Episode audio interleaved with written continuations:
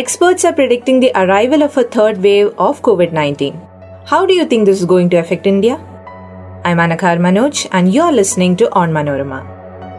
After the dreadful second wave of COVID 19, whose peak recorded over 4 lakh fresh cases per day, India is setting foot to the next stage of the pandemic with the third wave. A panel of experts constituted under the National Institute of Disaster Management has notified about the same, which might begin by September and peak around October. Nothing in the report indicates that children will be affected more, but unlike the previous waves, the third wave is set to affect children as much as adults. It is mainly because adults are receiving vaccines while children remain as the vulnerable group.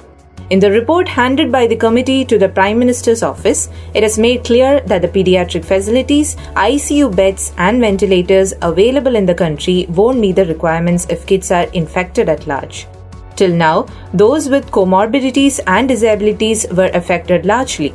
The situation might change. An immediate increase in the pediatric facilities is suggested by the committee and also to initiate vaccination for children, especially those with comorbidities.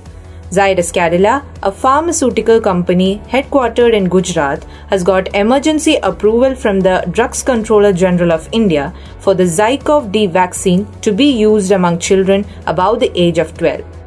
This might pave way for the beginning of vaccination for kids by late September. The three dose vaccine is going to be the first DNA based vaccine for COVID 19. It is also the second indigenously developed vaccine in India after Covaxin. However, the efficacy of the vaccine against asymptomatic cases is about 66% at present. Experts are also of the opinion that the third wave might not see a case load similar to that of the second wave because there are not many people who aren't infected in the country. Especially those cities and states which saw an escalation in the cases are less likely to be affected. But this fact is crucial for Kerala. As per the seroprevalence survey conducted by the National Center for Disease Control, 44% of the total population in the state is yet to be infected by the virus.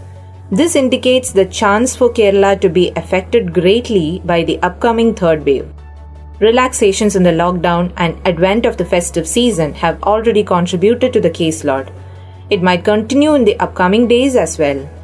WHO believes that India might be entering the endemic stage of COVID 19, which means the usual prevalence of infection among the population within a geographical area. But they find it impossible to predict another wave coming in the country. The chances of new variants appearing, like the Delta, can't be repudiated. It is vital to get vaccinated and stay in a bubble as much as possible because the virus has no plans to recede in near future.